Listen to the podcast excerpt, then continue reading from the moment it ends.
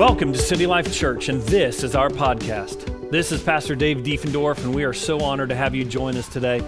Our passion is to help you discover who God is, grow in the likeness of Jesus, and lead well in this generation. I hope in this message, God will meet you where you're at and take you to the next level in your connection with Him and His kingdom. Enjoy the message. Hill that it was unlike any other sermon they'd ever heard before. Uh, Jesus was describing God's kingdom and his way of life, that for God's kingdom to come on the earth, that it couldn't come by violence. It had to come through love and suffering because violence will always breed more violence. And so we also saw him demonstrate this kingdom life, this new kingdom life, through healing, through his teaching, as he was going from town to town, announcing that the kingdom of God has finally arrived. He teaches his followers through parables and teaches about faith and faithfulness, about authority and power and what that really looks like in God's eyes, about forgiveness and loving your neighbor, about going the extra mile and trusting Him as we simply just say, God, I follow you. And that was his simple call come follow me. Come follow me. Just all throughout Matthew, Jesus is echoing the same call come follow me. And so Jesus encounters people that had varying responses. We saw that there was some positive, that they were like, yes, he's the Messiah. There were some neutral people, people that were kind of closest to him, his family, and even John the Baptist, who was kind of precursor to Jesus. His disciples were all kind of wondering, okay, is Jesus really the Messiah? So you, and then, then you had the total negative response to Jesus and his message, which is the religious establishment, the religious rulers, that God was doing something new and they couldn't see it, and he was threatening their power structure. And so we have these varying responses to Jesus back then, as we still do today. But increasingly, Jesus was posing himself as a threat to the religious order.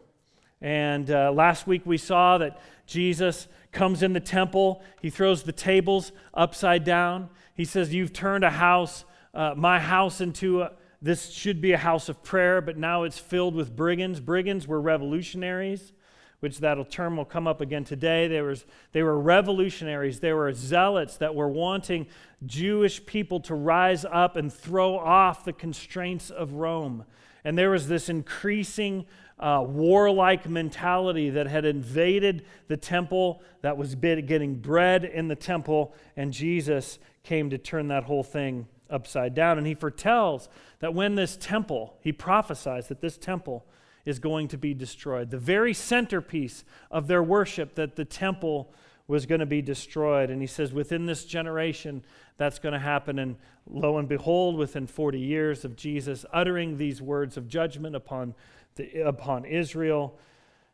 The temple fell in 70 AD by Rome coming in and destroying it. And he said that it would be a sign to the world. When this happens, this would be the ultimate capstone to his vindication of being Jesus, the Messiah.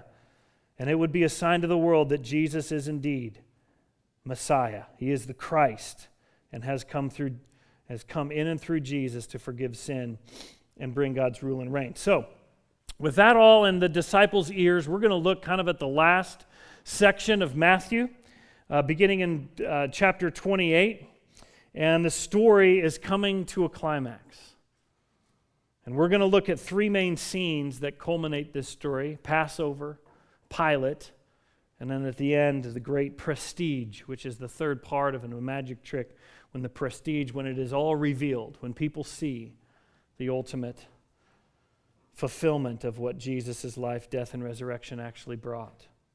So, with that, Matthew 28, that night it says he took his disciples aside and he celebrates this Passover meal. He tells his disciples, Go and prepare this meal. This was a, a big thing. This wasn't just a normal Sabbath dinner, this was a Passover. This was Passover. And Passover, they would celebrate, it was an annual Jewish celebration that you would celebrate what happened in Egypt with the Jewish people. There was special food and drink that they had, were prescribed by customs going back thousands of years from the, to the time of Moses. And there would be particular words and prayers shared at Passover. And the words would tell a story of how God's people, Israel, who were enslaved in Egypt, was liberated by God Himself. The final plague that broke Pharaoh's resolve was, uh, un- was unless you had blood of a lamb sprinkled over your doorpost, then the firstborn of each family of the town would be killed. And it happened, and Pharaoh relented and released them, and they passed through the Red Sea, leaving behind slavery and going in to their promised land. Now, this dinner, at this dinner, the head of the household usually was shared with family, and the head of the household was responsible of leading this Passover meal. Again, it had been the same way for millennia, over since the time of Moses. They celebrated the Passover lamb being shed that would give them healing and protect them from God's judgment. And so the head of the household be, would be leading these, these things. And so naturally, the disciples are expecting Jesus to kind of dive right into the normal routine, the normal tradition, the normal rhythm of Passover. But as we see here in verse 26, Jesus takes it a little differently. In verse 26, says, As they were eating, Jesus took some bread and blessed it. Then he broke it in pieces and gave it to the disciples, saying, Take this and eat it, for this is my body. And he took a cup of wine and gave thanks to God for it. He gave it to them and said, Each of you drink from it, for this is my blood, which confirms the new covenant between God and his people. It is poured out as a sacrifice to forgive the sins of many. What? This isn't the normal Passover meal. This is not the script, Jesus.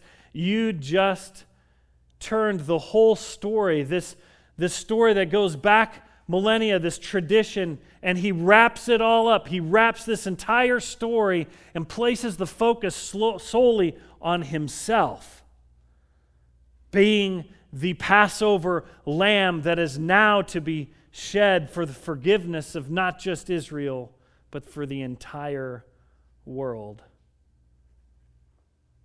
Jesus is fulfilling the Old Testament scriptures and leading in a new direction into the promised land of the kingdom of God. He's the firstborn, and he himself, like I said, the Passover lamb. The Jews believed for some while that the original Exodus pointed actually to a new one, in which God would do at last what he long promised that he would forgive the sins of Israel and the world once and for all.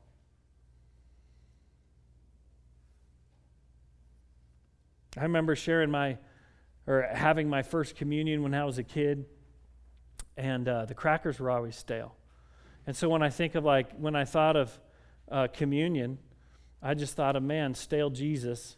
I never really got this kind of thing that Jesus shared with his disciples, and it's, he's rewriting the Passover story.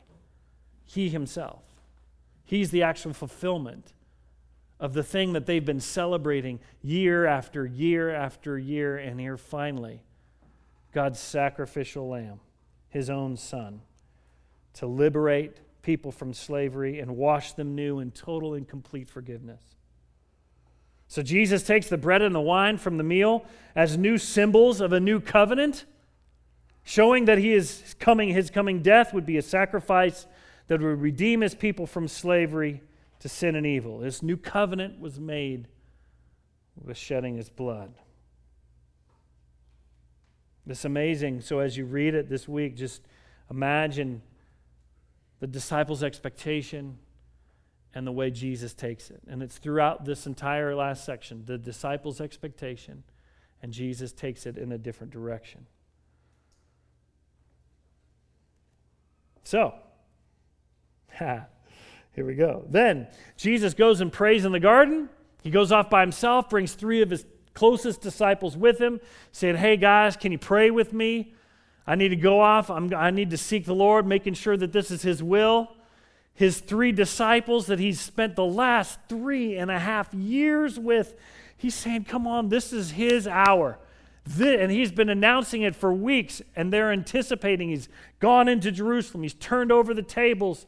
riots are about to break out. They knew the tension was now culminating in Jesus' ministry. And he says, Hey, I got to go off and pray. Pray with me. And three times, after the first time, Jesus comes back, his disciples are asleep. Maybe that little too much wine at the Passover meal. It was a big celebration. I don't know what it is, but they every time Jesus went off to pray, he comes back and his disciples are asleep. And he goes and prays and he says, God, if you could take this cup from me. He knew what he needed to do. He says, If you could take this cup from me, please, God, please. But not my will, but your will be done. And he says this almost rhythmically over and over, where Jesus is, fi- is yielding completely to the will of the Father. And so he gets betrayed by one of his own, Judas. Many, a lot of different reasons why people think Judas betrayed Jesus. Maybe it was just outright he didn't like him.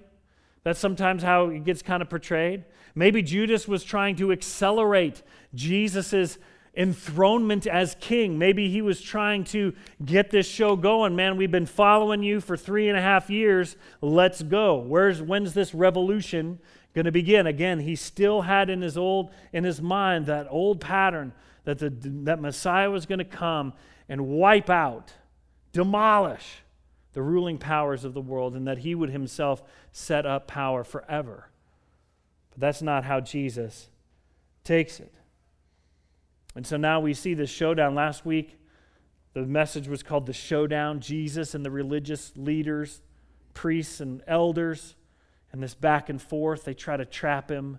And finally, this showdown has come to its climax of Jesus being in front of the high priest, the high priest, Caiaphas.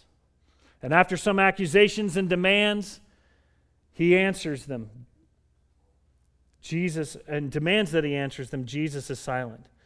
Then he finally exclaims, I demand in the name of the living God that you tell us whether you are the Messiah, the Son of the living God. Just point blank some. Don't you like, don't you like point blank questions? I mean, not maybe so much in this instance, but I love point blank questions that just get right to the heart of it. Let's stop dancing around this and let's actually start talking about the thing we need to be talking about. Jesus, are you the Messiah? And his response is, It is as you say.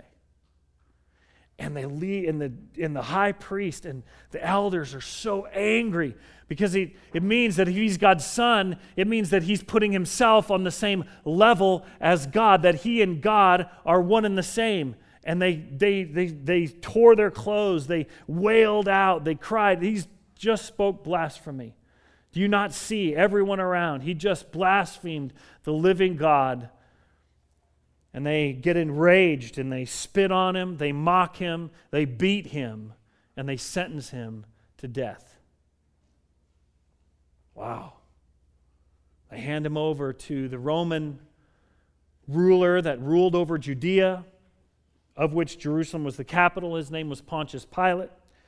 Now we know from a uh, historian, his name was Josephus, a Jewish historian. We know a lot about Pilate, actually. He was a minor Roman official tasked with ruling over Judea. He was frequently accused by his subjects of being extremely heavy handed, and he allowed troops to kill innocent, unarmed civilians. And he also stole, um, he took money from the temple treasury and actually used it for the purposes of the state. And so Pilate was not a good guy in the eyes of the Jews under his rule. And, the Pilate, and so Pilate interviews Jesus. And he can tell by his responses or his non responses that there was something significant about Jesus. His wife even has a dream about him, which we'll see. And so, so, but Pilate in his heart, he knows that this guy is innocent. But he has a riot, a possible riot on his hands outside the door. If he doesn't handle this with extreme tactfulness, that he is going to have a riot on his hands and his own leadership is in jeopardy if he can't keep the people that he's ruling over under control. And so, here is how he handles it Matthew 27 15. Now, it was the governor's custom each year during the Passover celebration to release one prisoner to the crowd, anyone they wanted. So, this is how he's thinking okay, this guy is innocent. If I just give my normal, like, one person gets off, one person gets absolved, maybe I could use that in this case and see this innocent guy go free. But that's not where Jesus took it. This year, or this year, there was a notorious prisoner, a man named Jesus Barabbas. As the crowds gathered before Pilate's house that morning, he asked them, Which one do you want me to release to you? Jesus Barabbas or Jesus who is called the Messiah? We knew, we knew very well that the religious leaders had arrested Jesus out of envy. Just then, as Pilate was sitting on the judgment seat, his wife sent him a message Leave that innocent man alone. I suffered through a terrible nightmare about him last night. Meanwhile, the leading priests and the elders persuaded the crowd to ask for Barabbas to be released and for Jesus to be put to death. So the governor asked again, Which of these two do you want me to release to you? And the crowd shouted back, Barabbas! Pilate responded, Then what should I do with Jesus, who is called the Messiah? They shouted back, Crucify him! This is the same crowd that just a week before that had seen Jesus riding in on a donkey, which was a messianic sign that he's coming to take over the place. And these same people that were yelling, Hosanna, Hosanna, praise be, you know, man, the Messiah is coming. The same crowd turns and says, Crucify him. Why? Pilate demanded. What crime has he committed? But the mob roared even louder, Crucify him! Not even an answer, just a reaction, much like we find today. Pilate saw that he, has, he wasn't getting anywhere and that a riot was developing. So he sent for a bowl of water, and in front of the whole crowd, he washed his hands, saying, I am innocent of this man's blood. The responsibility is yours. And all the people yelled back, We will take the responsibility for his death, we and our children. So Pilate released Barabbas to them, and he ordered Jesus flogged with a lead tipped whip, then turned him over to the Roman soldiers to be crucified. This meeting in between Jesus of Nazareth and Pilate of Rome is actually the closest we get to see the King of Kings being put up against the Lord of the world, the self proclaimed Lord of the world. And we're invited to watch as both sides use the weapons that match their particular claim. The power of aggression that translated into a justice system that benefited the rulers and the elite, or the power of silence, of suffering, and of love. Jesus staked his entire belief that God would vindicate him, that God would back him up, that he doesn't have to defend himself, that God Himself would be his defender. And it was strange fate that there should be at this same in this same area in Jerusalem that there would be another guy named Jesus Barabbas. Jesus was a very common name back then. It's Joshua. It's actually the name Joshua. And um, so here's this guy, Jesus Barabbas. And Matthew highlights the fact that Pilate is asking the crowd to choose for their festival celebration one of these Jesuses to be released. And by the end of the passage, it's crystal clear, as we saw Barabbas, this interesting person, Barabbas getting set free as Jesus gives his life. And we see in this picture that actually Barabbas is all of us. That when Jesus comes, when Jesus died, a brigand goes free. The sinners go free. We all go free. That is, after all, what a Passover story ought to be about. Jesus makes his way through the Red Sea of sin and death, inviting Barabbas and an increasing number ever since to walk through to freedom. Has that been a part of your story? Have you felt imprisoned or captive, sentenced to death? No hope, hopeless, depressed? Jesus gives his life for you, for that person. And it was interesting the, with the chief priests, they were guilty. With Rome, they were guilty. With Judas, he was guilty. But the crowd, the crowd is interesting because it was the crowd that yelled the decision. And the reason why this whole story coming together the way Matthew describes it is that it had to be universally shown that Barabbas was a part of all of us, that we are all sinful, that we are all broken vessels, that we are all not living out the call of God on our life, that we are made in His image to be in allegiance under our Heavenly Father, to be a part of the family business of expanding the kingdom. And so, what became universal sin, Jesus offered a universal redemption. But after fiercely beating and mocking and torturing him, he's led out of the city gates and crucified. We hear the same words whispered to him in the wilderness by Satan in the first part of Matthew, in Matthew 4. The same utterances are being whispered and shouted to him as he's up on the cross. If you really are the Messiah, prove it.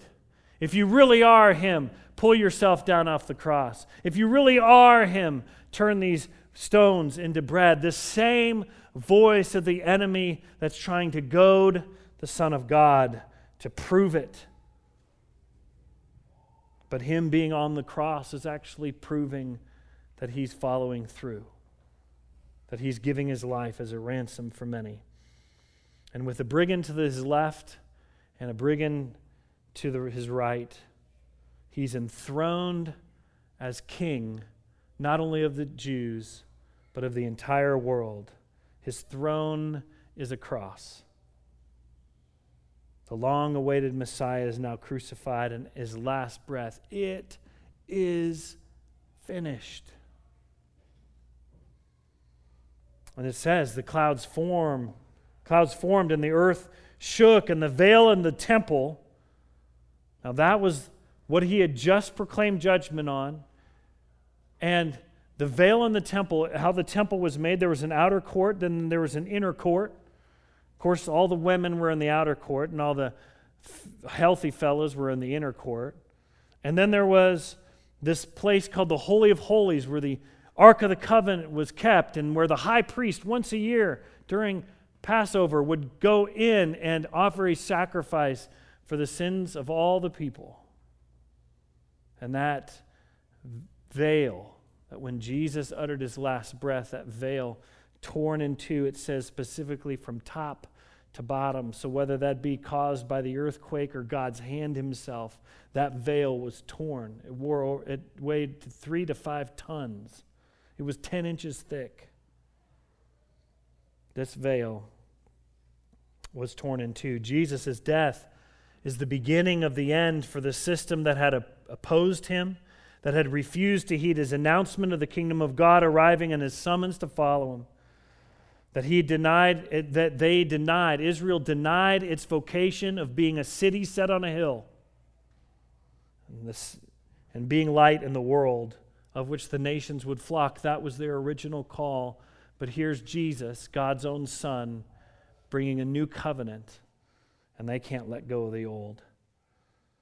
Instead, the nations will flock now to a different hill, to the hill of Calvary, where they, the redeemed people of God, actually become a living temple in which God's presence lives among them. Wow.